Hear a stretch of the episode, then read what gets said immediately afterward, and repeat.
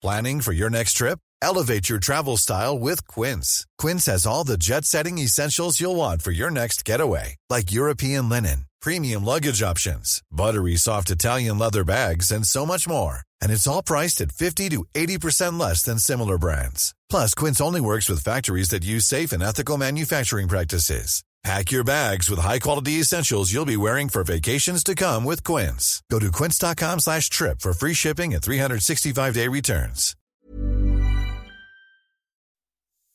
Hello, Train Happy Troopers. Welcome to the Train Happy podcast. My name is Tally Rye, and today we are discussing all things intuitive eating, but in the context of children, parents, and raising intuitive eating. Now, we actually are talking to New York Times journalist and author of The Eating Instinct, Virginia Sole-Smith. I love reading Virginia's work. She specializes in writing about feminism, health, and body image. And so it was so great to hear her personal and professional perspective on, you know, raising children to be, you know, to have that happy and peaceful relationship with food. I'm really excited for you to hear this, but before we get into it's a long discussion, I should also say. We ask I could have spoken to Virginia all day. She had so many great insights, so and she has so much important information to share. So this is a long episode, but I really hope you enjoy it. So before we get into it, let's do this week's Train Happy Trooper of the week. So this week's Train Happy moment comes from Julie, and she sent this in via Instagram. And she said, I found out that my grandpa died of COVID. So I'm travelling to be with my mum and dad who have been isolating. And I was packing my clothes, and the song Can't Get Enough by Love Beans came on Spotify. And I stopped packing, and I did the dance you did on an old Insta story by memory. And it was a fun few minutes despite the craziness of this world. Julie, thank you so much for sharing how movement can be such a source of resilience and can be such a source of strength and you know can give you that courage to take on the difficulty of grief um, it's so hard and if you're able to find small moments where you can just maybe escape that for a little bit it can really help you deal with with what's to come. So thank you so much for sharing that. I really appreciated that honesty, and I think it's so, you know, poignant of the time we are living through. So if you have had a train happy moment recently that you would like to share on the podcast, you can remain anonymously if you would prefer to, then please send us an email to trainhappypodcast at gmail.com or send it via Instagram to the Train Happy Podcast account, which is at Train Happy Podcast. Okay, let's get into this wonderful chat with Virginia Sole-Smith. Virginia, welcome to the Train Happy podcast. It's such a pleasure to have you. I'm a big fan of your work and I'm just really excited to um yeah, you know, get your insight on some fairly big topics hopefully today. Great. Um, but firstly, how how are you been? How are you doing? Um, are you based in New York? Is that right, or nearby? Yeah, I live in um, the Hudson Valley, which is an area sort of north of New York City. So, um, you know, much more rural. Uh, right now we have two feet of snow covering everything. Um, so uh, it's nice being out of the city. I lived in the city for a long time. It's nice being in the country although this time of year i question all of my life choices that led us to live here um, because there's a lot of snow. And of course with covid going on you know it's like every week it's like will we have snow days? Will we have remote school because of covid? Um, yeah. so we are fine. You know, I feel like I can't complain when so many people are struggling with such bigger things, but um, yeah, reliable childcare has been a constant theme of my, you know, constant question in the last year or so. So, and I presume yeah. you're just working at home like everyone else. Yeah, I mean, the sort of nice thing for me is as a journalist, I have worked from home since 2004, I want to say, maybe Oh, 2005. nice. So I was sort of really well set up for that part of it. You know, like this is my home office, which is like this space over a garage. So it's kind of out of the way of the house, and all of that was really good. Um, I am not so used to working at home with all of my family here, though. That was that was a change. Um, so you know, we've had to get creative. My husband also was already mostly working from home um, with his job, so you know, we can tag team, we can pass back and forth. Um, we're also very fortunate to you know have a babysitter who can be here a lot of the time. So you know, again, more in the inconvenience category than in the you know really dire straits category. Um, and am I right in saying you also got a puppy this year? That Or was a year. mistake. Yes, I did. I love her so much.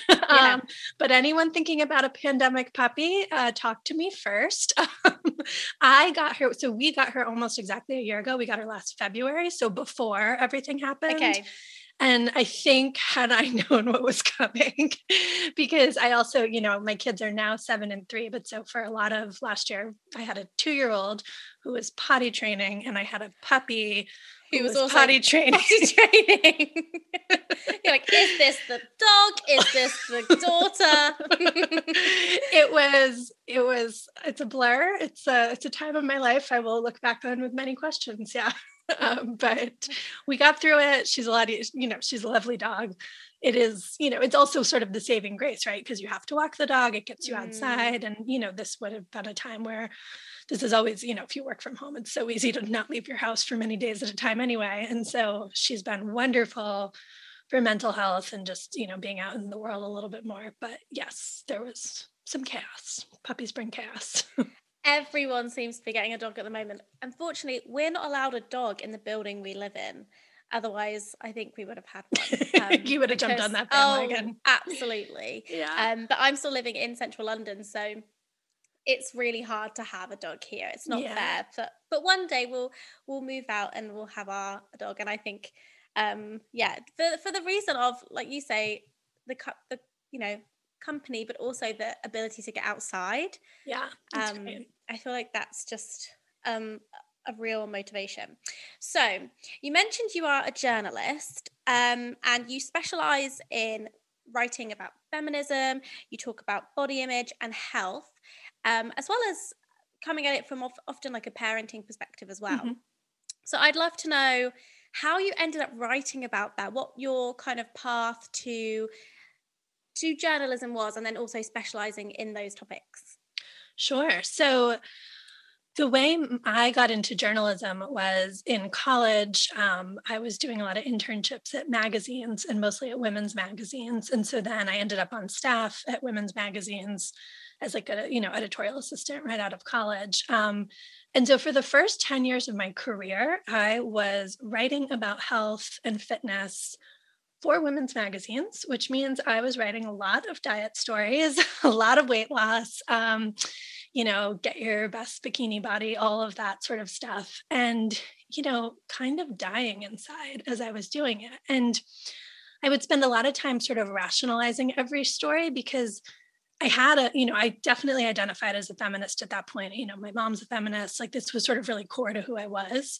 And so I was always sort of like, well, you know, like this is about getting stronger. It's not about, you know, like this, this isn't a diet, it's a lifestyle plan, or, you know, all those rationalizations. And also, this was in the early to mid 2000s when, you know, the food movement was getting really huge. You had Michael Pollan, um, Eric Schlosser, all these folks talking to us about shopping at your farmer's market and eating organic and then eating clean. And it was really easy to sort of say, well, I'm doing this for political reasons or moral reasons. Like this is, you Mm. know, this is this sort of like virtuous way of living my life that aligns with my feminist values, even though, of course, underneath all of that messaging is a very clear weight loss, you know, control your body, all of that kind of stuff. So it was a messy time, you know. I was yeah, not feeling great about the work I was doing, but also didn't really have alternative answers at that point. Um, the thing that happened that was sort of the big turning point in my life was becoming a mom. And, you know, I always feel a little cliche saying that because, of course, as a writer, I don't want to just be defined by this one aspect of my life. Um, but in my case, becoming a mom was extra dramatic because what happened was my older daughter, Violet, who's now seven, she was born with a rare congenital heart condition. And when she was a month old, her heart nearly stopped. She went into massive heart failure. We had to rush her to the hospital go through emergency surgery and we sort of started to learn about this condition and all the surgeries she would need over the next couple of years but the big side effect of all of that medical intervention is that she totally stopped eating and she mm. became dependent on a feeding tube she couldn't nurse she couldn't take a bottle she was living on a feeding tube and so suddenly i was in this really insane position of all of the sort of ideas i had about what healthy eating meant. And really, as you become a parent, those things get very mixed up. You think that, you know, to be a good mom, of course, you have to breastfeed. To be a good mom, you're going to make all your own baby food. I mean, all of these messaging we get about perfect eating and perfect motherhood are really intertwined. And like none of that was accessible to me anymore. I mean, I couldn't, she, you know, I couldn't nurse her. She couldn't give her a bottle. I couldn't get her to take baby food. She was totally dependent on this feeding tube. And I had to figure out a way to help this little baby who was so traumatized feel safe eating and feeling safe around food. And that's when I realized like I didn't really say feel safe around food. I didn't have that same sense that I wanted to give my daughter of food as this sort of wonderful bonding thing because I was so caught up in diet culture and so mm. caught up in trying to find these external plans and all these rules. And so I think if I hadn't had that experience of like we have to completely throw the rule book out the window and start from scratch it would have taken a lot longer i don't know if i would be where i am today really um, so in a way you know in a weird way i'm grateful for it and ultimately violet did learn to eat again. It took about two years but she became a really successful oral eater who loves food and is very enthusiastic and very opinionated about it um, which is great. And you know along the way this whole experience I was having with her, I started learning more about the fat acceptance movement, health at every size, intuitive eating, and the version of intuitive eating that works more for families, which is this concept called division of responsibility, and figuring out how to apply that to our situation. Um, and that sort of got me on this path of realizing you know so many of us launch into parenthood and into motherhood in particular with a lot of diet culture and a lot of baggage around our bodies and food and i don't say that to blame anyone because i was there. I had all the same baggage and then some. But if we don't change the conversation we're only going to pass it on to our kids. We're only going to you know make it a whole new generation of people struggling with this stuff. So i think parents have a you know, it is a burden in some ways, but it's also like a really great opportunity to, um, you know, change things for our kids and in the process help ourselves. And this is exactly why I wanted to talk to you because I'm so fascinated by this. And, you know, me myself thinking, you know, I hope motherhood isn't in in the dis, you know too distant future for me and this is something i think about a lot mm. in terms of how we you know how we do have these conversations with children and how we you know even handle pregnancy itself as women and the changing bodies and the, the kind of the, the way that kind of makes you feel very disorientated in your own body and, and, and you feel like your body isn't yours um, i know that can be really hard for people who even have done a lot of work already you know it can still mm-hmm. throw you off absolutely course. Um, yeah. and i think that that's normal in in this world that we're living in and and the sea that we're swimming in um, so i really am interested you mentioned about this these ideas of perfection that are expected on parents. And you know i'm thinking of you know the mums i know in my life who have young children and who you know feel that their child has to eat all the vegetables has to do all these things. You know they have everything like you say needs to be homemade prepared. And um, i would love to get your take on that and how you've kind of navigated that and how your work has you know got you in touch with other mums who are navigating the situation and, and how you look at it from that intuitive eating approach. Um, and so yeah i'm really interested in in that division of responsibility element as well. Sure. So i think what's important to keep in mind for parents is how we feed our kids does matter. I mean, obviously you you know you have to feed your child like just full stop because otherwise it's child abuse. Um, and you know you have this because you have to feed them and you have to feed them so many times a day you know it is this repeated exposure thing where the way you're doing it is really going to influence how they feel about food and how they feel about their body. So yes the pressure is sort of built in because it is a very important role that you play. However we have a culture that tells us that the way to quote get it right is to feed them perfectly which means lots of fruits and vegetables no sugar no processed foods blah blah blah blah blah. And that message is completely at odds with what the research really shows matters in terms of how kids need to be fed. And what we know is that when parents are overly restrictive in the way they feed kids, meaning that they don't, you know, they ban lots of foods, ban treats, you know, count portions, are really strict about, no, you can't eat that. Or when they use really high pressure feeding tactics, clean your plate, you have to eat all your broccoli in order to have dessert, you know, that sort of thing.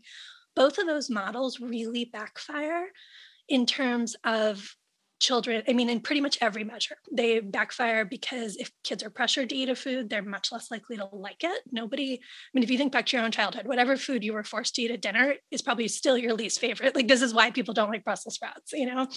Um, so it absolutely backfires in terms of getting kids to like the foods we hope they'll like. It also backfires if we have this goal of trying to control their weight. Often we see more high pressure feeding situations and restrictive feeding is associated with higher body weights probably because if you restrict someone's intake they then end up needing to eat more later and you know you kind of start this whole chain effect of of messing with that and we also see that it really, really increases their risk for disordered eating, which seems mm. sort of obvious when I say it out loud. but but when you're the parent in the moment and you're worrying about but they haven't eaten a vegetable in a week and what do I do?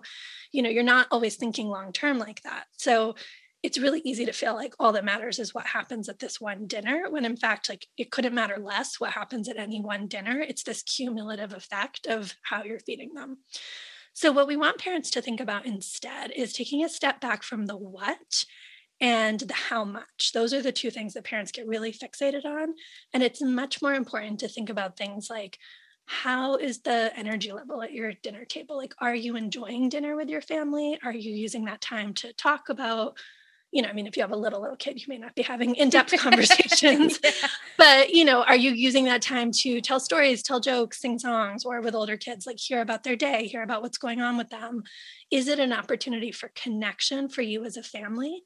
because all of the benefits in the research that we tie to family meals come from that. They come from this being a comforting, predictable, familiar routine in a child's life, a positive experience, something that they can look forward to and that you as a parent can look forward to. That's what builds the healthy relationship with food. Battling over Brussels sprouts, battling over you can't have another helping of pasta, all of that builds negative associations that are going to put your child at risk for other stuff. So it's really a huge relief because you can just stop worrying about the hard parts and not make them so hard, um, which is what I love. Now, when I talk about this, parents are often quick to say, like, so are you saying they just eat whatever they want? Are you saying, you know, we have no rules? Da, da, da, Kids do need structure, right? We all need some kind of structure because I mean, we've seen in COVID what happens when we have these sort of endless days where time has no meaning. Like, you know, kids get more grouchy. It's harder for them to sort of be in touch with their bodies. So, the division of responsibility concept, which was developed in the 80s by a dietitian and therapist named Ellen Satter, it says that parents are in charge of, you are in charge of meal planning, like in terms of what foods you're going to offer but I'll say more about that in a second. But what you're really in charge of is where meals happen. So ideally, like at a table, you know, sitting together, um, and when they happen. So rather than sort of everyone grazing endlessly all day and, you know, picking up and because especially with little kids they can they eat small amounts and so it can sort of one meal can roll into the next can roll into the next. And then kids don't really know when they're hungry or when they're full and they don't really sort of connect with the food you know it becomes this more mindless thing that can be harder to keep on excuse me keep on top of um, so instead, you do have like a pretty predictable meal and snack schedule, and you're going to still feed them very frequently, especially with small children. Um, you're going to feed them, you know, according to their hunger pattern. You're not ever approaching it in this restrictive way, but you are going to say, okay, it's snack time. We're going to sit down you know, wherever on the park bench, at the coffee table, at the kitchen table, you know, and we're going to have your goldfish crackers and your apples or whatever. And this is snack time. And then we're going to put the food away and go play and do something else. So that kids have this sort of idea of food is something we come together around, we enjoy, we listen to our hunger and fullness, we eat. We eat as much as we need, and the child is in charge of that. How much part? The child is in charge of how hungry am I? And even of the foods on the table, which one am I going to eat? So if your child sits down to dinner, last night, for example, I made steak, salad, and cornbread for dinner. My husband and I ate pretty much all three things. um, my toddler ate two pieces of cornbread and a little bit of salad and like she wanted the steak on her plate but i don't think she really ate the steak it's kind of hard for her to chew you know and then my older daughter ate two pieces of cornbread, didn't want the steak, didn't want the salad, and said, Can I add an apple or a banana? And I said, Sure. And that was what she wanted for dinner last night. Now you may all be like, What? Your children ate nothing for dinner. There are other meals where they eat tons of different foods, but that was a meal where the food that was most interesting to them was the cornbread. And so that's what they had for dinner. And that's fine. They still got exposed to the other foods. They were still sort of aware of them. They saw us enjoying them. And more importantly, we spent most of this dinner talking about things that had nothing to do with food. We were talking about a snow fort they were building and, you know, what we might do this weekend and like, I don't even remember, um, you know, silly stuff, but it was like a really nice, happy meal where nobody was feeling stressed or pressured or anxious. And so that's what I want them to come away with. So, yeah, so I think this is what it really comes down to as parents can take the pressure off ourselves of how much they're eating at any meal and which foods they're eating and focus much more on like how am i creating this opportunity for connection with my kids? I have a few thoughts. I think firstly just thinking of my own childhood experience i've i'm from a family that was very much everyone sits down this is the one opportunity you know to all be together and eat your meal together and enjoy that. Um, and you know we could eat you know whatever we needed however we were very much a clean your plate family mm-hmm. and there were times when if you didn't clean your plate i don't think this happened to me i think this happened to my sister but it would get served up at breakfast you know that kind of you must eat this and i also remember my dad used to get really annoyed with my little brother because he liked to eat things one by one and my dad always and i all i say this now to my my partner I kind of joke in a jokingly way. I always say, why do you eat things one by one? The flavors. my dad, I just vividly remember him saying, when the meal was cooked, the flavors were intended to go together. That's how the meal was prepared. and so I always joke about that, thinking, you know, you want a little bit of this and a little bit of that. And that's how I like to eat. Right. But I recognize that doesn't work for everyone. And I just think it's so interesting that even though in my house, I feel really lucky that, you know, I never had parents on diets. We didn't talk about those kinds of things. Mm-hmm. It wasn't important. And I realized that is extremely rare. And yet, there are still food rules you pick up as young children, um, whether that be, I think for my family, the idea of there was an element of scarcity there that, you know, if you mm-hmm. didn't finish your meal, like that was the food. And, you know, particularly like my dad was a bit older. So the, you know, generational thing of, mm-hmm. you know, you have to eat this because otherwise there are kids in Africa who don't have right, food. You know that yes, that yes. mentality, and you know, eat up, be grateful. Um, we paid money for this food. So it's really interesting how you still can have these rules around food that you learn through childhood and how informative those can be into your adult years. And that, like I say, despite not it necessarily being that formal diet, it's still there in your mind. Absolutely. Yeah. Um, and my second thought was, I wonder if, because I, I'm thinking my mum had her children like in the 90s. And, you know, I don't ever, I imagine if I asked her now, I don't ever remember her like being particularly stressed about what we were eating and, and this need for perfection, particularly when we were younger and maybe like your children's age. And do you think social media ha- has had a big impact on the pressure that mums feel like pinterest pictures of like the bento boxes and you know star shaped cucumber and all this stuff is is that do you i know you've written about this so what has the impact of social media been in all of this oh it's huge but i first want to go back to what you were sharing yeah, about your Sorry, I like, stuff. I like to I like to talk long points, so I, I apologize. No, no, no, it's great. It. it's great. No, these are both two really good points. So I want to comment on both of them. So, um, the dynamic you talked about with your family is so relatable. I think a lot of us had a version of that. And just two quick things on the eating things one at a time. Um, that is a very common way for kids to eat, and especially for new or cautious eaters to eat. And I'm with you. I like to combine the flavors. I also like if I cooked the meal, I put, I'm just like your dad. I put a lot of thought into yeah. this and I know these flavors all taste good together. Um, but, you know, if you are just learning to chew food in your mouth, it might be really overwhelming to take a bite of something crunchy and then a bite of something smooth and then a bite of something stringy and have to like navigate all of that. You might want to like just deal with the crunchy food by itself. and like, mm-hmm. you know, so it's just interesting to think about it from a child development perspective that kids are not always ready to to eat like adults. And parents, a common mistake that parents make in all generations is expecting our kids to have adult like palates and adult like eating skills when they just don't. Um, so that's one thing to think in mind. And so, you know, there's a reason that a lot of kids' plates are sold with those divided compartments. And that's because a lot of kids work better with new foods if they're not touching other stuff and they can kind of like approach them.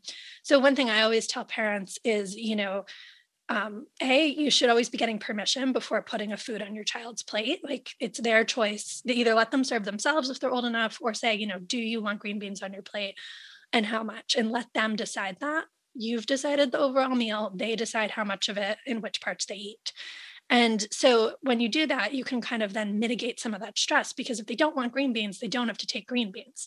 And then that also really cuts down on the food waste part, right? Because if they haven't mm. eaten the green beans or put them on their plate and mix them up with other stuff, it's a lot easier for me to save those leftovers. And the people who did like them can eat them the next day. Um, you know, so because this is something that comes up a lot. You know, we hear things like kids have to be exposed to a new food 30 times before they'll eat it. And that's more or less true, at least in my house. And parents are like, but that's so wasteful. I don't want to have to feed a food that many times. And it's not that you have to get them to eat it that many times. It's that exposure could be like we what we did last night. They watched my husband and I share this steak and salad. Mm. They didn't eat it. I didn't even make that much because I knew they were unlikely to eat a lot of it. You know, so there was no waste. It got eaten. There might be leftovers that one of us will eat for lunch today, but you know, like it was a normal amount of food. Um, so I think a big mistake is when we put these huge heaping portions on kids' plates, we don't take into account where they are developmentally with the meal. And then we get mad when they waste food. and it's like, but you just asked them to, you know, like play pro level tennis and they've never held a racket or something. Like they they're still learning this. So that's that piece of it social media it's actually interesting to me that you link these two things together because i think they're really related social media and the way f- kid food is shown on pinterest and on instagram right now is almost always wildly out of line with the reality of how kids eat. And it completely creates this high pressure expectation. I mean, I, uh, my podcast, podcast co-host and I send each other pictures all the time that we see on Instagram that'll be like a kid's lunchbox and it'll be, you know, one of those beautiful bento lunch boxes and there will literally be nine kinds of produce in the lunch. And I don't know about you, but like I rarely eat a meal with nine kinds of produce yeah. produce in it and I'm an adult. you know, who can eat pretty big portions of things. Like where I think my child is going to need to sit at lunch and eat, you know, like radishes and purple cauliflower, eh, you know, and have this rainbow of produce and then like a little piece of cheese and like three puffs of something it's really unrealistic because kids don't need to eat that much produce and they don't need to eat a rainbow every meal. And also, like, they're probably more hungry for the cheese and the crackers part of it. And you've just filled up their lunchbox with all this stuff that's not going to fill them up. So then you're going to have a hangry kid in an hour because they didn't actually get a meal they could mm. eat. So, yeah, it's really problematic. I think it definitely plays into the pressure parents feel around food and it's very important to step back and know most of those photos that you see were taken they were not a meal any child ever actually ate or was even given it was a photo taken for instagram yeah. and um, probably thrown away afterwards so yeah i get really frustrated with that i think there's a lot of mixed messaging Another thing that happens on social media is that whole concept I just talked about, that division of responsibility model. It's gotten quite popular.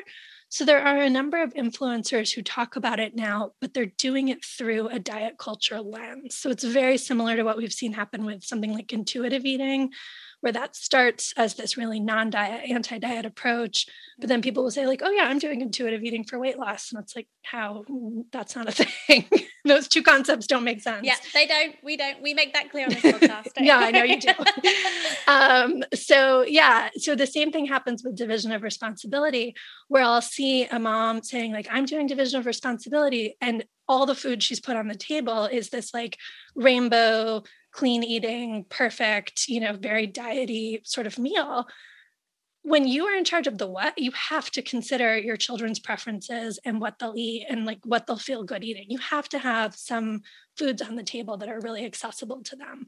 So, you know, we call them a safe food. And there should always, every meal, there should be one or two safe foods. So, yeah, I knew the steak and the salad were you know, like a maybe for one kid and a definite no go for the other. But the reason there's cornbread and milk on the table is because I know they both really like those foods mm. and they're not going to go hungry if that's what they eat for dinner. So that's where we have to just relax, yeah, with these standards and really think about like what, what's going to work for our family and where our kids are.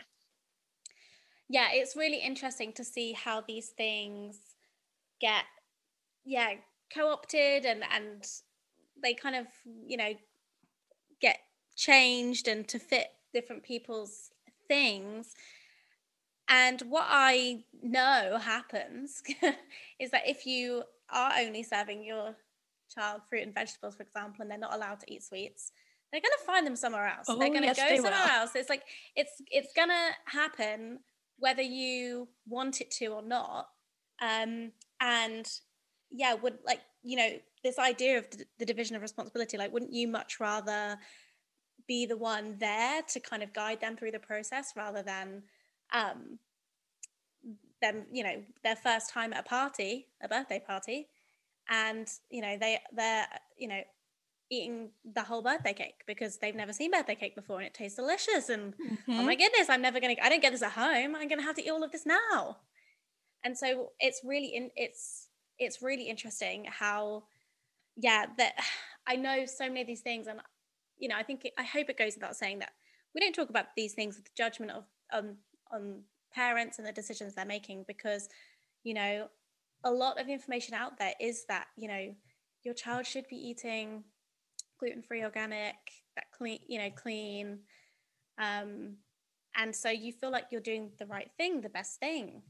Um, and so it's really refreshing to hear your take on it. And I know you've also written a lot about, um, and we spoke about, you know, we talk about a childhood, and I'm going to use quote marks, obesity crisis, and this pressure on our child to be growing in a certain percentile and reaching reaching certain weights and i know you've recently written about the idea of like how this past year with a more sedentary life essentially um, has led to weight gain. And it's not just for ch- not just for adults for children too. If they're not mm-hmm. able to get out and play like they did and sports you know clubs are cancelled and all those sorts of things.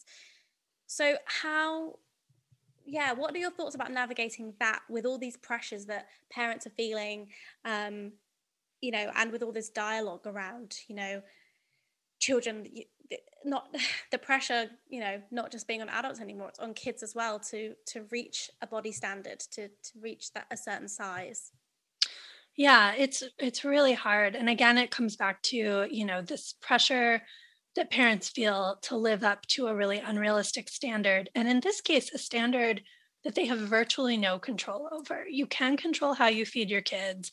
You can i mean you can't control what they you can't make them eat but you can control you know what we're talking about like how you're approaching meals the different dynamics in your family around food. You you know to some extent can control how active they are although that has certainly gotten much more difficult in the past year.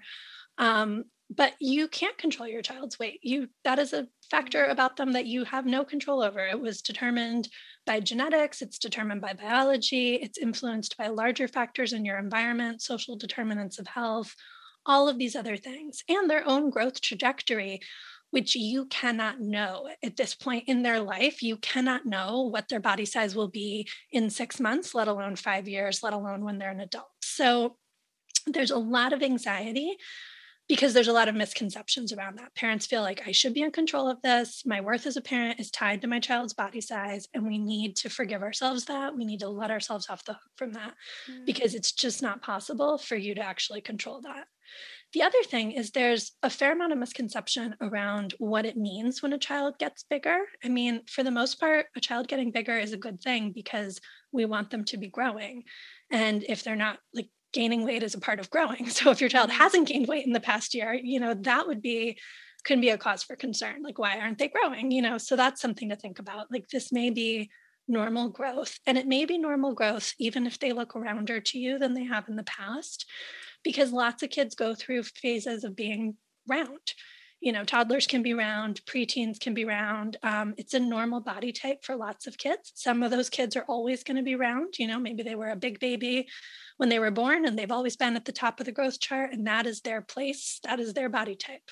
Other kids it's going to be more erratic. They may round out for a while and then they shoot up three inches and it sort of evens out and then they round out again. Other kids go through one growth spurt like that but not i mean it's just it's human variation. Every mm-hmm. scenario you can think of there's going to be a kid for that. So we have to keep that in mind. And often especially i find parents say like around age 10 tends to be a real panic point where kids will look rounder suddenly and parents and pediatricians will really panic about it and encourage families to work with a dietitian or consider some sort of you know interventions. And then the child hits puberty and like the body type totally changes. So again like think about where your child is and this might be normal. That said you know bodies do gain weight for reasons that are you know often tied to some other issue. It could be tied to all of the pandemic lifestyle changes. It could be that they're less active. The solution in that case is not to make your child lose weight. The solution is to think about how can you improve your overall lifestyle? And again not with the goal of making them smaller but with the goal of addressing everyone's mental health would be better if we could get outside more you know? Everybody's moods will be better. Wow we sleep better when we move our bodies during the mm. day um, you know there's lots of ways in which i mean it's it's difficult because in our culture and you wrote about this so well in your book um, that every conversation we have around weight i mean around health gets filtered through weight. So everything we talk about being sort of quote good for us we always immediately tie it back to that means it'll make us smaller. And then if it doesn't make us smaller it's like it's not worth doing or it doesn't exist. And that's the opposite of how you want to approach this with kids. So yeah your child may have gained weight in the last year. Most likely that was a good thing if it i mean i hate to even say a bad thing because that sounds so negative. Um, if it is for if it is due to a reason of you know some other issue you want to focus on that issue. If they're anxious if they're depressed if you've totally lost track of a meal schedule because your life is a blur of working remotely and schooling remotely and you know mm. you guys aren't having family meals anymore because everyone's just so stressed like that's what you want to repair it's those dynamics and those mental health issues not the weight the weight might be a symptom but it's not the problem to solve and isn't it so interesting that that absolutely reflects on adults as well Oh, totally. So want to micromanage the weight, and like if we just solve that, that will solve all the issues. But actually, let's look at all the other things going on. Let's look at the context within which this is happening. And rather than, like you say, focusing so specifically on the weight aspect, just kind of accepting that that is what it is. And, but we can, like you say, look after your mental health. We can help you you know, move more and play more. I think, especially for children and adults, actually, mm-hmm. not just children. We all need to play more yes, and, you know, have these experiences where we're able to use our energy. I know I felt I feel cooped up this past year and I don't feel I don't feel like I've been able to be as active as I would like, but it is what it is and you try mm-hmm. and do what you can when you can and, and how you enjoy doing it. And I think it's the same for children and the whole idea that we focus on health promoting behaviors, you know, it's the same the same thing for kids. But there's a lot of pressure, and I don't know if this happens in um, the US, but I do know in the UK that lots of children they they do weighing in schools, and so mm-hmm. you may get letters home about your child, mm-hmm. and there's a lot of shame around that, and I I think that's one of the most frustrating parts that there's a lot of shaming done Um, and like you say, it's seen as a reflection of your parenting. Um, and yeah, I would, I wonder what your thoughts are for parents listening who maybe have been in that position or may well be in that position in the future. Oh, it's a horrific practice. We have it in the US too. About, I think, 26 states or so require annual weighing or weighing at, you know, different age levels. And many states actually send it home as a, they call it a FitnessGram or a BMI report card. So it's literally like we graded your child's body and here is the grade, which is, I mean, it makes my skin crawl. It's such a terrible message. Yeah. And um, yeah, we have several studies showing that it is both a terrible message because it can make kids feel really bad about themselves. It can push parents to think they have to take a more restrictive approach with food, mm. all of the sort of obvious things. It also doesn't work if it's a, you know, a so-called obesity prevention strategy, air mm. quotes around all of that. Um, we have studies showing, like my favorite study, it was like on the one hand, they were like, the good news is only about, I don't know, say 20% of parents, that's not the number, but it was a small number, you know, said that this actually made their child more anxious about their bodies. So it's like, okay, that's just kind of reassuring. It didn't have the negative effect. It's because 80% of the parents didn't even look at the letter. So yeah. it's like you put the kids through this stigmatizing way and experience. The letter goes home, it gets thrown out. I can say as a parent, we get a million pieces of paper a week. I don't look at them all. Like, mm-hmm. so it mm-hmm. was just like this sort of total waste of time that has that at best is a waste of time and at worst has this potential to do huge harm. So yeah, the weigh-ins are terrible. Um, in the US at least, you can opt your child out of it. Just either keep them home on weigh-in day or tell the school you know we're not going to participate in that. And i think the more of us who do that the better. I don't know if that's an option in the uk but it should be. So that's that piece of it. Um, yeah i mean the other thing that you were saying that really resonated with me was about you know we all need more play. Mm. and with kids in particular i think this is so important because much like kids are actually much better at regulating their hunger and fullness than many adults are. And parents are often really surprised that they see their kids do this quite effortlessly when they switch over to division of responsibility. Kids are also much better at being active in a very joyful, no agenda sort of way than grown-ups. And it's because they don't have all the baggage that we have. So again, I think the more you can kind of take the focus off viewing it as this thing I have to manage through weight, viewing it as this thing I have to control, and just like look at what your kid does naturally. And of course, kids vary. Some kids, I was not a very active child at all. All I really wanted to do was curl up with books or my dolls, you know, like that was my um, baseline. I also grew up in an apartment. We didn't have outdoor space, you know, like I was very happy and just sort of an, in, an indoor kid. Um, but, you know, I look at my kids and you know, we haven't been able to do swim lessons, rock climbing lessons, all the things they normally do. My older daughter is a kid who really needs to move, and she just like runs laps around our house in the you know, like like she will find a way. Like this is, you know, the energy will get burned off somehow. So I don't actually feel like I'm like, yes, she's less officially active because I'm not taking her to swim lesson once a week, but she's like taught herself to rock climb up the side of our stone fireplace. So obviously she's love it. Yeah. And like so proud of herself, such joy, such like like I want to just bottle it because she's so proud of her, you know, that she figured out how to climb up. I mean, it's also I hope she doesn't hurt herself, but you know, like it's I bet great... when she's I bet when she's doing laps, your dog loves it as well. oh god, just, yes. I can just picture this like quiet it's, chaos. not quiet. yeah. Yeah. Um, yeah total chaos but uh, you know but they have a great time. But yeah so i think uh, you know again with movement starting from a place of like what does my kid already love to do? How can i support them in that versus saying like we're signing you up for whatever lessons or we're signing you're going to join the basketball team. Like you know what is your kid going to find you know what are they already doing and how can you support that? I think is a better place to go. And if it is like oh you know they used to love playing outside but they don't do it you know look at why. Because the other thing that we have research on is kids are often very active until some of these body changes kick in and then they be, especially girls become dramatically less so. And that's incredibly troubling and it's because they're much more self-conscious of being you know a little bit bigger being you know they're just more conscious of their body on display. And so the more we can create safe spaces where that's not a concern for them the better. So i want to think about this from the angle of the parent as well because i imagine that so you know in the discussions I like I have with with my um, boyfriend, we often joke about I love tennis. I'm really don't play very well at all, but I love tennis and he loves rugby. And we always joke that if we have children, like they must play tennis, they must play rugby, they must do all these things. Obviously, living vicariously through your offspring. Um, and part of that's joke. Part of them I probably would at least explore if they, you know, just to just to satisfy me a bit. But I think it's really interesting how firstly, I think there is that idea that parents do live vicariously through their children, whether that be like the the the, the character of like the stage mum, dance school kid kind of thing, that dynamic. Um, but secondly, because as a parent, as an and as an adult, we've gone through so much that we are therefore projecting a lot of our own stuff and our own relationship with food and exercise and stuff onto children.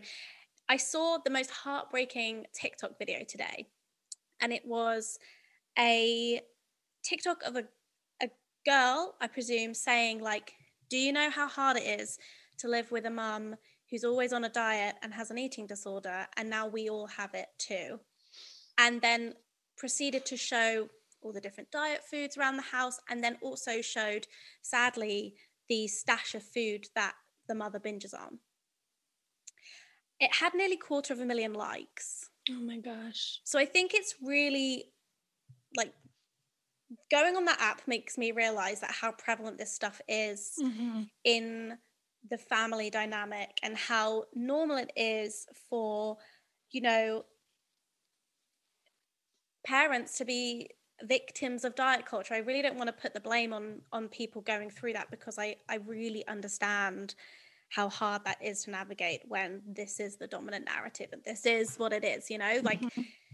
we've been t- you know we have been told for so long that thinner is better and what we should be pursuing and and all these things. So what do we know about firstly how we as parents become that role model when you know and we want to role model to the best of our abilities but whether we are role, role modeling perhaps poor body image difficult complicated relationships with food and how important that is to a child's development in their relationship with food and body and, and exercise.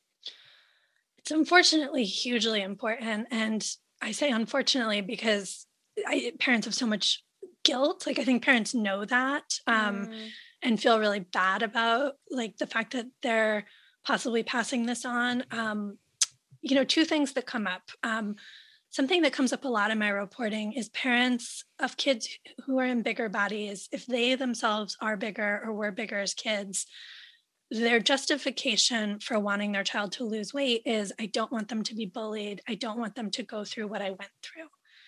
And that is like such a heartbreaking truth that i feel mm. so deeply because I don't want my child to experience any negative thing. You know, I mean, it's so awful. Like the idea that your child would be bullied for their weight and they would feel that they are less valuable. Like it is so horrible. And so I completely understand that.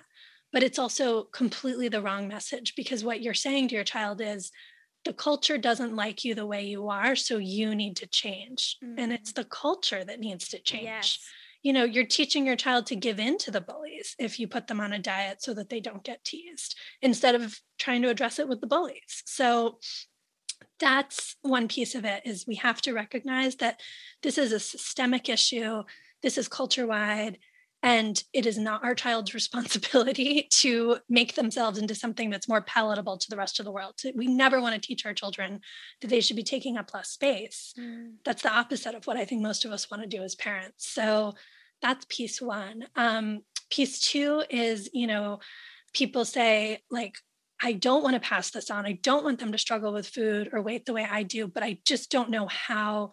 Like they're so trapped in their own stuff, they can't see how they won't pass it on. And like, how can they sort of insulate their kids when they themselves are not ready to let go of all this or they're, you know, they're mm-hmm. still stuck where they are. And that's also a really heartbreaking truth because you know we're none of us are perfect. None of us show up to parenthood with the stuff sorted out. And so we all have stuff we're all going to pass on our flaws to our children in some ways that, like they're going to be aware of something you know? And so there is some good news on that front. Um, there are a couple of really nice studies that show what we say matters tremendously. And so like one study that was done on mother daughter pairs. And by the way, it's always on mothers, and it makes me really mad because dads, all of this applies to you too. But the study was done on mothers and daughters, and the mothers had eating disorders. And they found that the mothers that talked negatively about food and body, the daughters were more likely to start dieting at an early age. The mothers who had eating disorders but did not talk negatively, the daughters were less likely to start dieting at an early age. So even if you yourself are struggling, if you can change the conversation you have, mm-hmm. not use, you know, definitely never shame your child's body. Also, don't verbalize shame about your own body to them. You know, don't say things like, I'm so fat or I'm so bad for eating that. You know, if you can avoid that narrative, it will really benefit your child. It will help insulate them a little bit. I mean, they're still going to know that, wow, mommy doesn't eat carbs and that's weird. You know, they're still going to be aware of your behavior. So that would be the next goal. But just as a starting point, is something that you can do, even if you can't sort of do the rest of it, that can have a big impact. Um, and you know what I found personally, and I want to be clear, I've never had a full blown eating disorder, but I've engaged in you know lots of dieting and body shame stuff. Um, and what I found personally was when I made that really big commitment. I can remember when my older daughter was around two. I said something shaming about my body at the dinner table. Like I was talking to my husband and I made some sort of offhand comment, like, oh, I hate my body right now, or something, you know.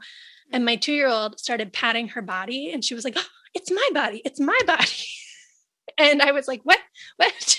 she heard me. Oh my God, oh my God. And it wasn't a negative thing. I think she literally, she was under two. So she was really just starting to recognize words. And I think she was just like, I know what a body is. Mommy's talking about a body. I've got one too. But I was like, oh God. She's you know, a sponge. she's a sponge. Yeah. You know, in three months, she is going to be able to repeat back, I don't like my body or whatever I had said. And I don't want this. I cannot allow this. And I really, that day, I was like, I will never say that out loud in front of her again. Like, even if I'm feeling it inside, even if I'm having a day where I'm struggling, like, she will hear nothing but positive things from me. And that has been true ever since. And the cool thing about making that commitment to your kids is it does force you to start changing the conversation in your own head, you know, because you have to mm-hmm. start by like just stopping it before it comes out. And then you're like, well, wait, why am I, why am I saying it? You know, why am I thinking it? Wow, I'm thinking it a lot, you know, but then maybe you're thinking it a little less, or you're more able to sort of recognize, like, well, I'm actually just thinking that because I didn't sleep well last night. I'm really stressed about work. And whenever, you know, my anxiety is high, I immediately start to body check. And that's what this is. So that's been a really helpful strategy for me personally. And it is also, as it turns out, research supported, which is nice.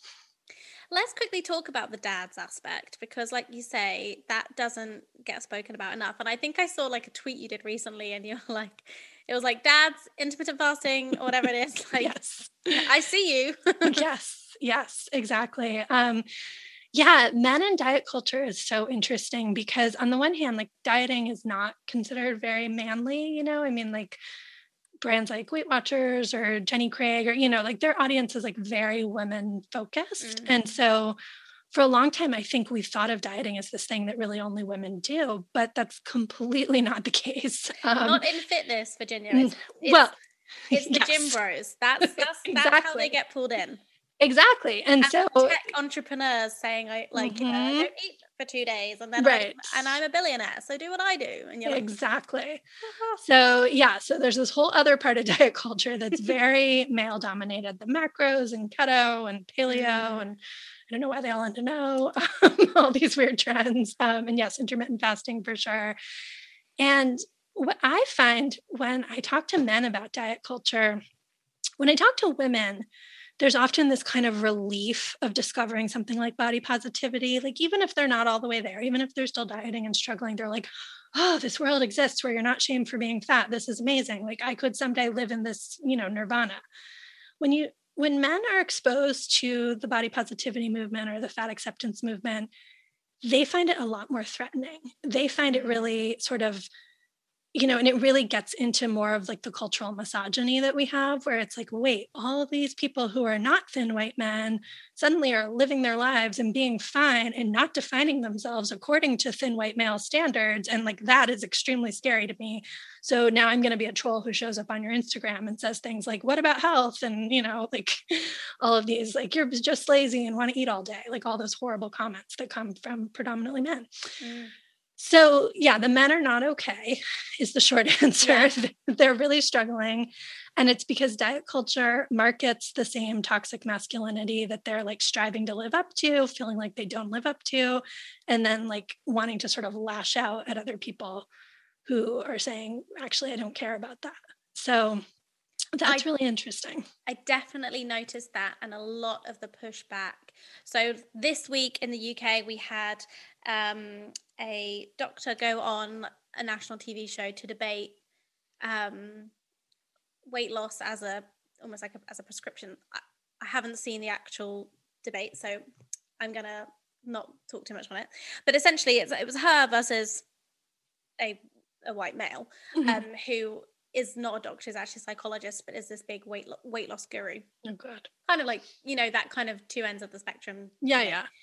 Um, but what was really interesting was that the people who had the biggest reaction to that, and then equally we had a plus size uh, woman on a cover of Cosmopolitan magazine here mm-hmm. in the UK, Callie, yep, and yep. she um, and equally with Jessamyn Stanley included in the article, and just the and with it being called "This Is Healthy," and then the backlash from all that, I predominantly saw it being from men. Yeah. Like this idea that women aren't tied to these rules anymore and mm-hmm. they are going to exist and show up in the world how they want to show up, mm-hmm. I think mm-hmm. is massively threatening. Whether even it's consciously acknowledged, yes. whether that's a mo- that that's a conscious motivation from the male perspective of like, you know, how dare they? I mm-hmm. think it's just so ingrained that, you know, women should always be worried about their appearance and when they're not that's emasculating or that you know it, it's that that kind of that toxic masculinity thing. Um and it's really interest, interesting. I have a lot of conversations with my partner who's not very never been diety ever which is part of the reason i managed to get so much better with my relationship with food. However we have so many conversations. He desperately wants to understand health every size. He wants to understand these approaches that he just wasn't exposed to. He loves sport. That's what he loves doing. And that's that. And we just have a lot of these conversations around, you know, these different topics. And, you know, hearing his perspective is always so kind of eye opening because it's like there is just this sort of order to things and there are just the way things are done. And any deviation from that kind of doesn't feel quite right. And I also think for men, um, a lot of the, you know, that that feeling of being a manly man is having visible muscles, is oh, yeah. you yeah. know having a certain body type, and and so that there is a certain pressure a pressure there and and a body standard for men as well. Um, to a lesser degree, I think you know not quite so as intense but it is certainly there. And it's just really interesting to see that now we're seeing these dynamic shifts. And I, I think um, like Gen Z, millennials, like we're discovering feminism almost earlier. Mm-hmm. And we're kind of pushing back earlier and thanks to social media. So it's and yeah. and I, I see a lot of the the men calling out these things, you know, shaming always shaming women. That's what really gets me. It's the personal attacks on women that are so disgusting. And it's because they're they're threatened that their you know their their their part in the pecking order is might be changing and well and also you know most of the research on weight loss is done by men um, you know just because of the way society works like more scientists are men um, yeah, and you yeah. know so you have that and so there's a lot of men with a really strong financial stake in the diet industry exactly. continuing. But then also, you know, I have a partner who sounds a lot like your partner who's like never had to sort of personally wrestle with these issues. And what we often talk about is like there's a sort of fallacy of like if it works for me, it must work for everyone. And if you are a thin white man and you have been a thinner, you know, thinner white man most of your life, and you also really love running and are good at running, then you think, well, all anyone has to do in order to be thin is to run like me. And that'll, that, then why don't you? I don't understand.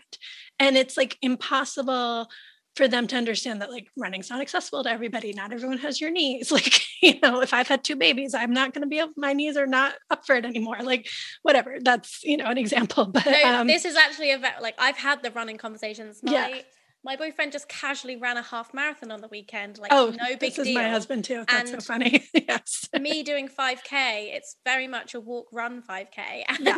um, yeah. you know, I've had enough at the end of it. Yeah. And we're just um, interested and, in different things. And it's so interesting that and his his perspective is exactly that. Like the the way you know always like the love of rugby and sport and i you know i think sport really has a place and for so many aspects um, for children like you know character building and teamwork and mm-hmm. and self-esteem but it's really interesting that that's often the answer to all the issues yeah is, and that you know, they haven't right right. And they haven't considered that that's not accessible or interesting to other yeah. like i might just want to do different things with my time. I might find walking the dog in the woods just as relaxing and restorative and all the things you get from running or you know ice climbing or whatever you want to do. Um, i don't need to do it at a level 50 for it to be special for me. Um, and so, yeah, we need to sort of validate the more diversity of experience. But yeah, I think it's also, you know, the other thing is then when we bring it back to parents, you know, dads do a lot of damage because they're applying this like you have to eat according to xyz you have to be you know you have to follow these rules that i've always followed and they work for me so they must be the truth. They also get it really tied up with behavior and like thinking that kids are being well behaved if they follow these rules. And that really troubles me because and moms can do that too, but I just particularly see this dynamic with fathers sometimes. Um, and it troubles me because what you're doing when you're telling your child to finish their plate or to eat a food they eat or to play on a sports team because that's what you you know you wanted them to do what you're doing to them is you're saying use your body in a way that doesn't feel comfortable to you in order to please me and like mm. That is a very messed up message to give your child, especially any female identifying children who are then going to go on to navigate sexual relationships. Like, I don't want my daughters to think that they owe other people their bodies in any way, shape, or form. And so it is really important to me that we don't push food and that we don't force them to put something in their body they don't want in their body because I want them to know they always have that ability to say no. And same with movement. You know, if they don't want to play a sport or they don't want to do an activity because it doesn't feel safe to them, I'm not going to, you know, my daughter loves climbing, but she has a certain height that she goes to and she's not comfortable pushing past that. If you go to rock climbing lessons, you'll see the parents saying, like, you can get up there, go higher, go higher. And I'm like, why would I want my child to learn from this that I should push out of my comfort zone and do something that's terrifying to me in order to make you proud? Hmm. Like that's a really messed up message. And I do see that very tied up in male culture.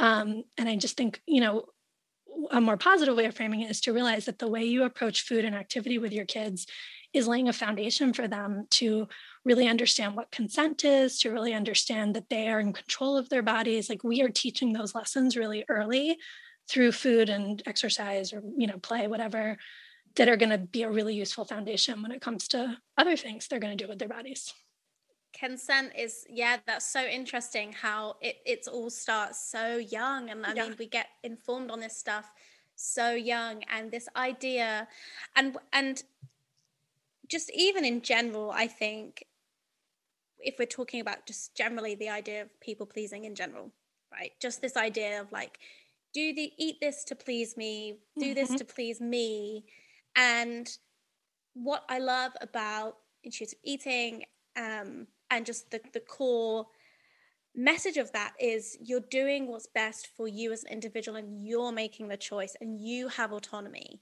And that's so such a key pillar of of this and and of intuitive movement as well that it's so yeah important to kind of not yeah not not bribe your kids into doing things. Right i mean right. so this is one thing actually i did want to bring up. Um was this idea of rewarding mm-hmm. um, children with, you know, you get to have, if you get good if you get a good grade, we can go and have McDonald's, or Yep. if you get a thing, we can have sweets and stuff. What's the what's the division of responsibility take on that? Division of responsibility says don't do it. Don't use Yeah. food as rewards. um, and but I have a little bit of a more nuanced take. So officially, I think that's completely right. I think if you want to treat foods as like all foods are emotionally equivalent, you should not use foods as punishment or as reward because you're immediately tying different emotional values to those foods. You know, the research shows it doesn't like it'll only cause kids to fixate more on the reward foods and like especially if you're using like you know you, you can't have dessert until you eat x like Oh, that was another one for me. Yeah. yes well you're only going to dislike carrots or broccoli or whatever it is more because it's like this you know thing you, You got to slog them. through Like, yes I resent this. I, I resent these cake. carrots. I want the cake. Exactly. So it's a dumb strategy just based on human psychology. It's not how kids are wired or anyone's wired to like food. Um, yeah. And so when teachers use, you know, often they'll hand out M&Ms as prizes for things like you're adding so much value to those foods that we want kids to just be able to enjoy for their own sake on their own terms and not feel this frantic like i only get it if i'm good i only get it if i do this so yeah that's a really problematic way to approach it. So whenever possible especially if it's little kids you can pretty much always use a sticker. Like kids love stickers. They go nuts Oh, for yeah. them. And i don't really have any concerns that children are going to feel like you know overly defined about a sticker like fixate on stickers. So like potty training like any of those things where you might want to give rewards like try stickers instead is usually what i say. Um, or you know rethink whether rewards are really you know the other thing is like there's a lot of there's a whole science on rewards and like they only work up to a point and they usually only work if the child has internal motivation to do the thing anyway. So like stickers is not going to potty train your child unless your child's ready to potty train but that's a different podcast. Um, anyway that said there are times where it's the line between like what is a treat and what is a reward can feel kind of blurry and i'll give you an example. Just last night that dinner i talked about earlier my daughter had asked um, so over last summer we were in this habit of having ice cream every day because it was hot and we were in quarantine and there was nothing to do and so we came up with like you know it was like we called it like 3 p.m ice cream and we would have ice cream every afternoon on the front porch and it was this really nice ritual and like way of like getting us out of the house and you know Mm. enjoy some ice cream and then of course like we stopped because there's two feet of snow on the ground right now so yeah, i don't gonna do it. yeah, I don't really think about ice cream. And yesterday afternoon, my seven year old, who does not eat seasonally, was like, Why haven't you let us had ice cream in so long? and I was like, Because it's winter. I didn't think that sounded fun. I mean, we've had like lots, like we bake brownies practically every weekend. Like we have lots of other treats. But she was like appalled that she suddenly realized she had been living a temporarily deprived existence around ice cream due to again there literally being two feet of snow on the ground and i was like oh well i think we have some in the freezer we can have it with dinner tonight that's fine and often with treats if we're going to have treats with a meal i serve them right alongside the rest of the food because that really helps neutralize it further like yeah take a cookie take your broccoli whatever it's all up for grabs I don't do that with ice cream because ice cream melts and it gets messy Yeah. and it's just tricky to fit in that way. So ice cream is always an after dinner thing. Then my husband says to me, Oh, we need them to clean the playroom tonight for whatever other reasons. Like they hadn't done it. We'd been saying, You guys have to clean the playroom. And he was like, Well, why don't we say they have to clean the playroom and then get ice cream? And I was like, Ah, we can't do that. Now we've made it contingent on cleaning the playroom. But Mm. it was also just really like, it fit the flow of the evening better because we knew if dinner took too long, they'd be too tired to clean the playroom. So we ended up doing it that way, but we just said, like, hey, we're going to have dinner, we're going to clean the playroom, and then you'll get ice cream. And I didn't say, you have to clean it perfectly to Like, get the ice if cream. If you clean your thing, you'll get right. I didn't say, like, if you don't clean the playroom, there won't be ice cream. I just said, like, hey, guys, the order we're going to do stuff in is like dinner, playroom, ice cream, because it just makes more sense in the flow of our evening. Sorry, that was like a really specific example, but I think I think parents listening really will really relate. Yeah, I think it's very helpful. because it just reframed it from like because we it would have been really easy to say like well if you want ice cream you have to clean the playroom um, and instead it was like no no ice cream is totally fine but we are going to do it after the playroom because i want to get that done and not have you cleaning it when you're tired and grouchy and you know like and you need to go to bed so so i think whenever possible avoid the reward thing the other thing though is like sometimes i'll use food there's it's also okay to use food as comfort and that's different from a reward So, like when we had to go get COVID test for the first time, we got donuts on the way home because it's pretty scary for two little kids to get COVID tests. And I felt like we all needed like a little uplift, and stopping for donuts is one of their favorite things to do.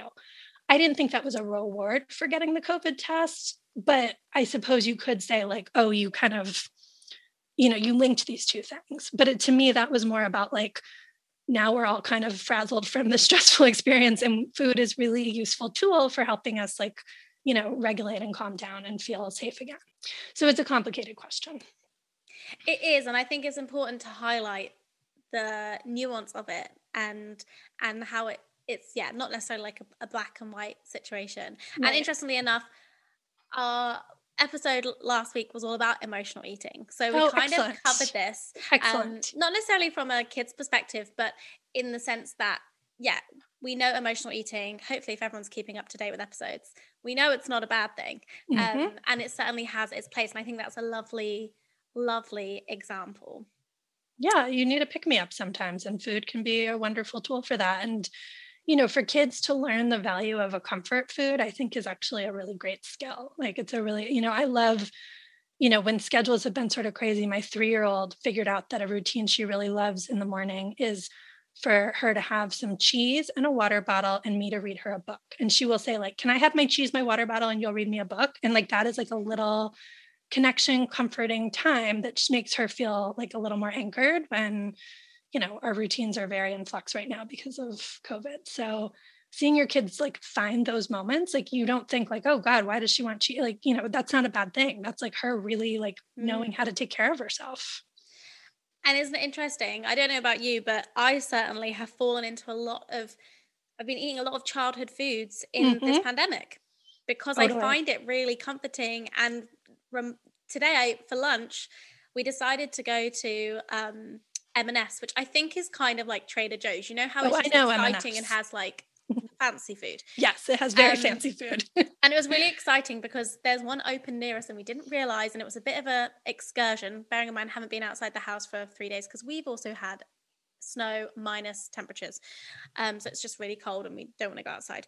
So we go out and everything and I got some food that I used to have as my lunch on like my first weekend job when I was like 17 years old and I literally bought the exact same lunch because it just I don't know it just made me it was just like oh this is this brings back this memory of just kind of being young and the world felt less heavy and I had less pressure to deal with things and I didn't have as much adult responsibility as I do now and there's certain things I really love about that and similarly my um I made angel delight a few times. I don't know if you have that, but mm-hmm. it's uh my mum used to make it with chopped banana in and I made that like quite a few times because it's just reminds you of totally. like, I don't know a safer experience, an easier experience, and it's so interesting that I wonder if your daughter will be like cheese bottle book when she's like 30 years oh, old. I'm sure she'll have yes. Um, yes, I think I think there will be many things we've eaten during this pandemic. Um, that will be comfort. And you know, do you know what one of my biggest comfort foods is? I don't know if you know this about me, but I am half British. Marmite oh, on toast is same my go-to. And believe me, my American family does not understand. no, it has to be really buttery. I've been having it on a bagel specifically. Ooh, marmite on a bagel is great. Yeah. Oh, it's yeah. so good. Yes, I'm 100% with you on that. Yeah, my husband's always like, What is this disgusting substance? And I will say about Marmite is I think you have to be fed it from a young age um, because, you know, I ate it as a baby. It was my mother's British, Same. so she fed it to me. And you know, with my older daughter, one of the sadnesses of her feeding tube years is I don't think I exposed her to Marmite early enough. but my younger daughter likes it because she got it as a baby. Well, so. this is another thing. I think I like Marmite because my mum used to make Marmite and cheddar cheese sandwiches as a standard so packed lunch. Oh, good. Yeah, it was a standard. That's a delicious family lunch. day out lunchbox staple. And I feel like as we got older, we got like, it was more like tomatoes or cucumbers. And mm. my bro- I remember my brother always had them like, I want the cheese and marmite. I feel like, I feel like I am gonna have to have a cheese and marmite sandwich now. I know. I think I'm having that for lunch now. Yeah. um. Okay. So I would love to know. Um. I'm conscious of time, so um. I would love to know what advice you do have for parents who are kind of like, okay, I want to do this. I want to um I want my children to have the relationship with food and their body that I probably I might not have had. Um, and I want them to avoid the pitfalls, you know, that I perhaps um, got caught up in. Where do parents start with all this stuff? Where can they, I don't know, even begin to, I don't know. It can feel really overwhelming because reprogramming how your family approaches food, there's just so many different interactions and moments around it throughout the day that it can feel very difficult. So I think it's helpful to just like pick one place to start, and that might be one meal. Um, it might be like a small goal of like, I am going to stop pressuring my kids to clear their plates, or I'm going to stop pressuring them to eat more of whatever because you probably fall into one of either camps or maybe a little bit of both. Um, mm-hmm. So I think that's like number one is like if you can stop narrating that pressure to your children, that goes a really long way.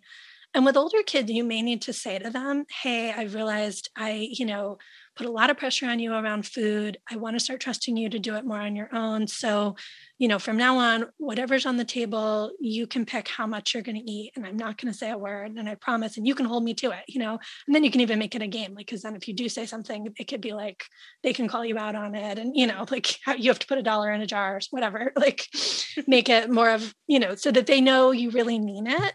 And, um, you know, because it's going to take them some time to trust that. And what you're going to see initially, if you've been really restrictive in the past, they're probably going to eat a lot, a lot, a lot, a lot of whatever food you've been restrictive around. And that's going to be very uncomfortable for you because this is your worst nightmare and this totally doesn't seem like it's working.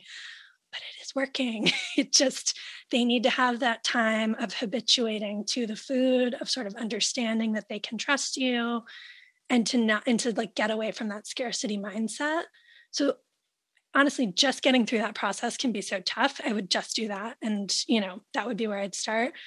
You know, once you kind of start to build that trust and communication around food, then I think you could look at like, how do we get on more of a schedule? Because especially with toddlers who really love to graze, getting on a meal schedule can be really challenging. So I would probably next work on refining the schedule. Um, and, you know, from there, you'll just sort of start to see different areas that need work because stuff will come up and it'll, mm. you know, mm. often it'll come up and it'll feel like this isn't working. And usually that means you need to step back and say, well, where am I still being restrictive? Where am I still being controlling? And, uh, you know, what do I need? Or if you're a family who really had no structure before, like where do we need a little more structure and finding that balance? Um, and I have written many articles that cover many aspects of this. So feel free to check those out for resources. Um, and yeah, people can send me their questions too. I also tackle these questions in my newsletter. So feel free to reach out with questions and I'll see what I can do. Amazing advice. Um, and I suppose one question I an add on and with that is, and something we didn't speak about, but maybe we can quick briefly touch on, is the idea of okay, that happens in the family home, and then what happens when you're exposed to like grandparents who do oh, things oh, like a really old school way or you know even just going to someone else's house in in this eventually one day in the UK we're not going anywhere. So um, we're not able to go anywhere. So one day when we're able to do play dates again or you know sleepovers with friends and and grandparents how do we I don't know how do we help our child navigate that? Or do we say things to the other adults in our lives and how do we set these that is a tricky one. I mean i often feel like a unicorn a little bit because our approach can be quite different. I mean i have i can remember hosting a play day you know so the like when your kids are little like the other parent always comes mm-hmm. to you and we were putting lunch out for the kids and i was about to put a plate of cookies down on the table next to the sandwiches and she was like oh hide those hide those if my kid sees them he'll go crazy he won't eat any other food and i was like oh but my kid is used to having a cookie next to her sandwich and it's no big deal so that's awkward because mm. and you know that one to be honest i was like didn't want to hurt her feelings and I put the cookies away and I felt weird about it and I didn't love how I handled it. Um, but now I think I would say something like, um, you know, oh, in this house, all foods are equal. So we just put things out and let the kids pick and choose. And if it's my house, I'm going to hold to my rules and not feel like I have to change. If I'm at someone else's house, I'll sometimes say to my kids, you know, like, they might do meals a little differently than how we do them you know so my kid kind of knows going in that like you might have to wait for dessert this time because you know that's how they do it. Sometimes i framed it as like you know sometimes when people have fancy meals they eat foods one at a time like you know because if you're in a restaurant or something yeah, yeah, you know like it's okay to understand that that's like a different structure um but yeah it's very tricky um I, I think it takes a lot of sort of like feeling strong in your own values to be able to interject in the moment. And even as someone who feels very strong in my values, I haven't always been able to do that. But it's okay to have a follow up conversation about it. You know, like one time we were somewhere and somebody, another adult, started making comments about my daughter's different body sizes, like talking about how one is like you know thinner and one is you know, like the different shapes that they have. And i was like you know and it wasn't someone who i felt like i could say like please shut up right now. Please stop it. But later i said to my older daughter the baby you know at that point was little enough that she wouldn't have understood it. I said you know hey did you notice what so and so said? And did you have any questions about that? And as it happened she was like i was playing legos. I didn't really hear it but even so i was like well you know i just want to make sure you understand like all bodies are good. There's no you know thin bodies are not better than fat bodies. All bodies are the same. And just follow up that way. So sometimes it's something like it's going to happen. Mm-hmm. this is the mm. world. This is what most people are swimming in. But know that you can either sort of talk about it ahead of time or talk about it afterwards and as your kids get older like they may sort of enjoy being able to spot it with you like spot the diet culture with you and sort of report back and then you can help them navigate it. Um, so that's that's kind of good to know about. Um, grandparents is like a whole other thing we could do a whole podcast episode about. Because talking to your parents or talking to your in-laws can be very fraught. But i do say think that it's important for parents to realize like you advocating for your child in those situations is really important for your kid to see. It's really important for your kid to know that even if grandma says things about their body or says things about their eating habits that you don't agree with her and you don't believe it and you totally accept your child's body. Mm. So however that looks for you, if you can say like hey mom or dad, we are not food shaming. I mean I have said like we don't all foods are equal here. We don't shame foods. I'll just like throw it into a conversation and see, you know, various relatives sort of be like, "Oh, right. Virginia and her, you know, that whole thing." Um or say to them ahead of time like, you know, where if you have a really cautious eater, you could say something like, you know, we're really aware, you know, we're working on helping her feel more comfortable with food. She's doing great on her own terms. So we're just, it's really important we don't put pressure on her.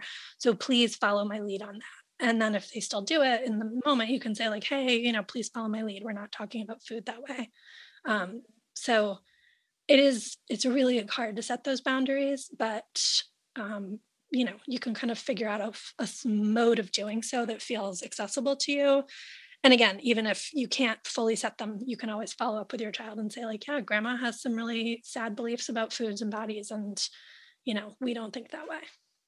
I suppose i have one last follow follow up question on that in the sense of if you're the person because i find this sometimes i'm put in situations where someone makes a comment about a child's eating habits or body or food and i'm there like this is not my child mm-hmm. i don't mm-hmm. want to shame anyone for saying anything because i know this is you know it's hard enough as it is being a parent um and you kind of like you want to bite your tongue a lot because you know it's tough to hear to hear you know things that you know aren't helpful you know could be detrimental further down the line um i don't know how do you navigate that do you do you kind of have that boundary of like you know it's not my job to save everyone or you know. Yeah.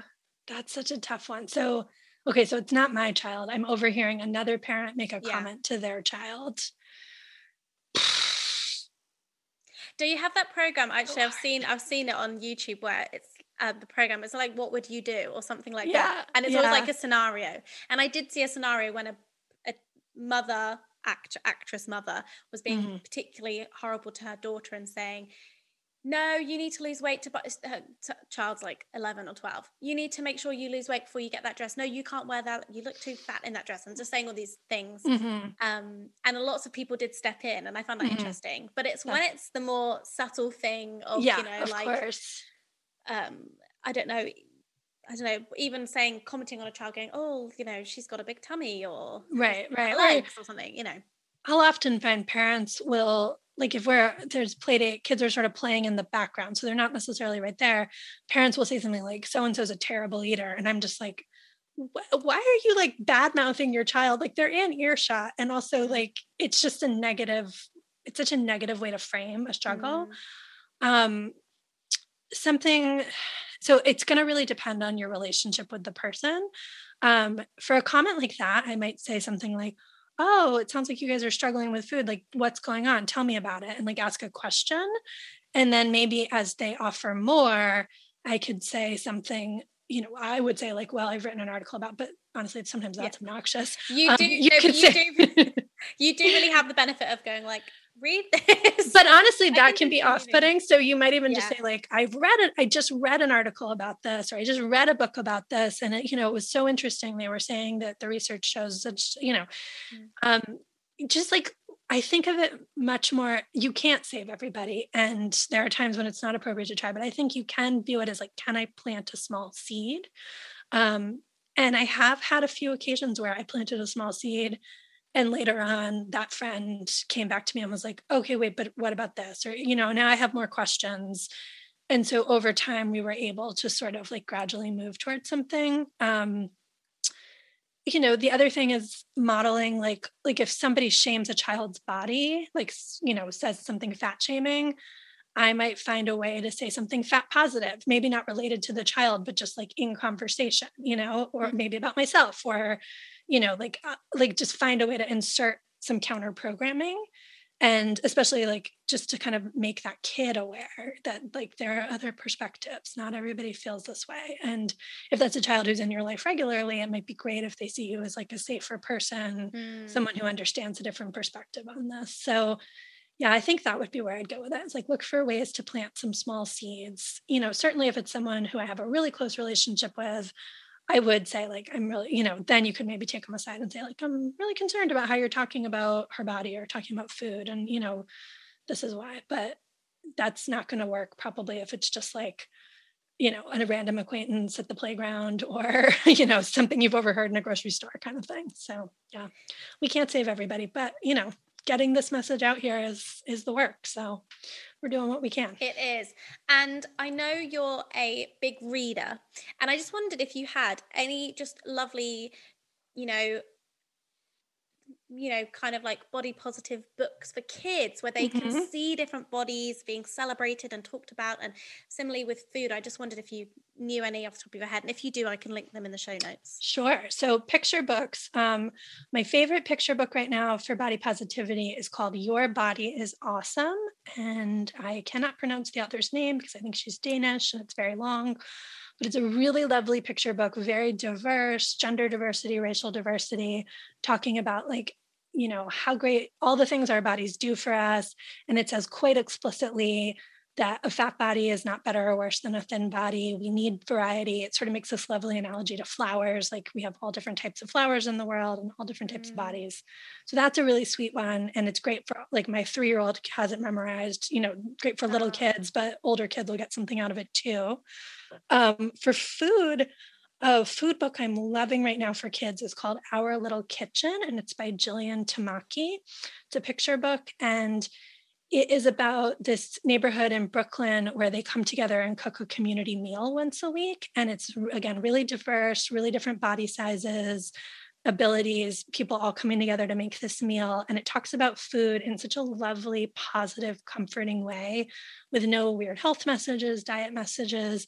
And my favorite part, like I honestly tear up almost every time I read it, is at the end of the meal, it says, is your body warm? Is your belly full? Is a way of like asking kids how they feel at the end of a meal. And I just like, I love it. I like, love that. That's yeah. what you want to feel at the end of a meal. Like, is your body warm? Is your belly full? And so, yeah, that one I think is really beautiful.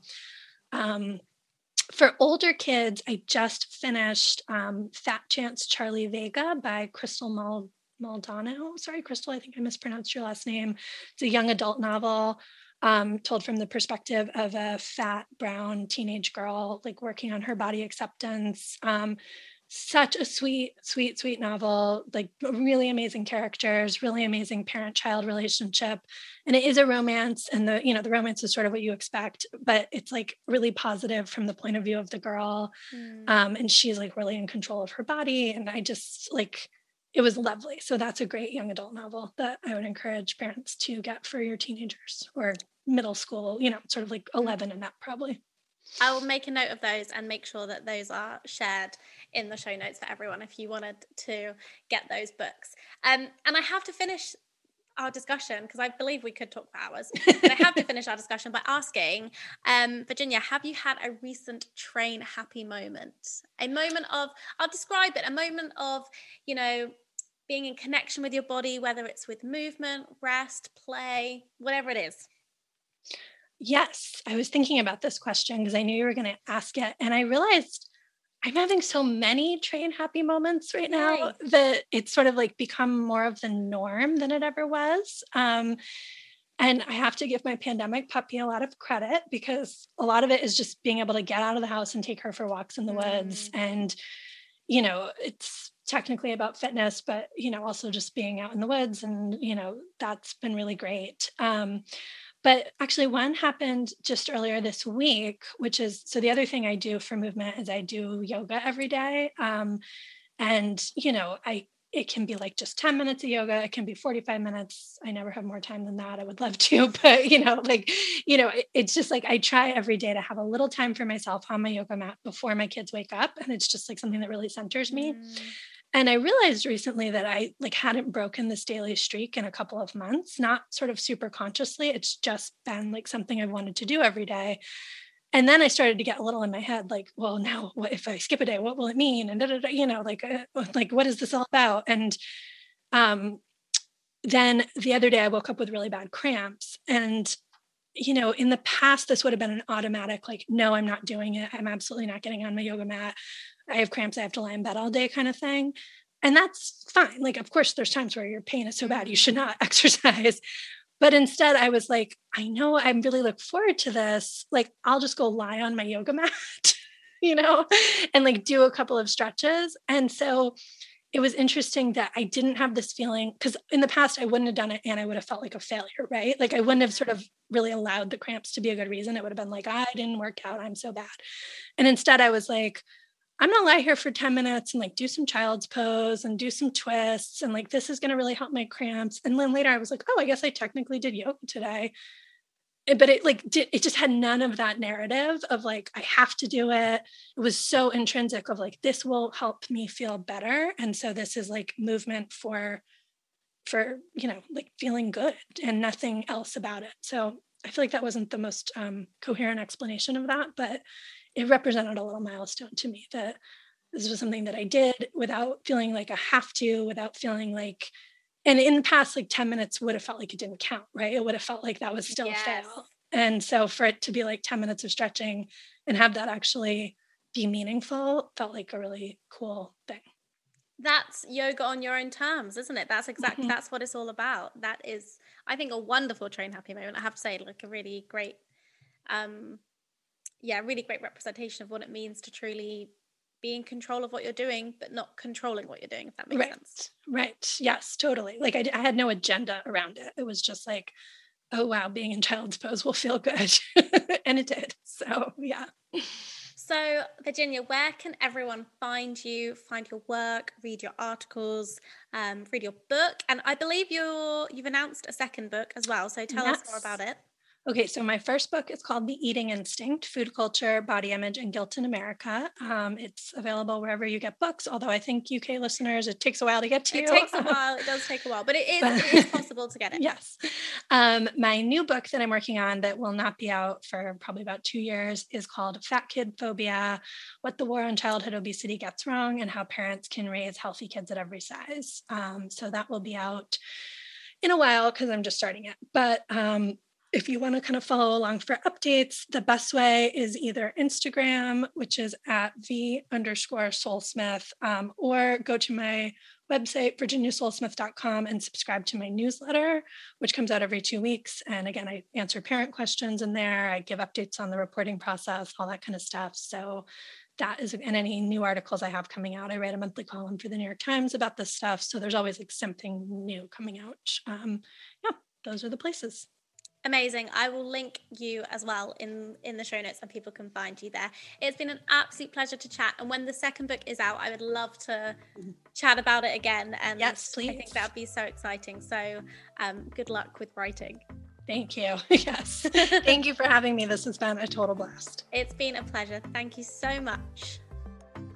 And that is it for this week's episode of the Train Happy podcast. Thank you so much for listening. I hope you took something away from this episode. And if you did, please let me know by sending feedback. You can find us on Instagram at Train Happy Podcast. Or even better, it would be amazing if you could rate and review the podcast on whichever platform you're listening, as it really, really helps to support and boost the Train Happy message. And remember, if you have had a recent moment where this stuff has just started clicking for you, then share your story with us via email trainhappypodcast at gmail.com to become the Train Happy Trooper of the week. And if you have a burning question you would like me to answer, then please send those in too, and it may be answered in our bonus Q&A episodes. Once again, thank you for listening, and I will speak to you soon.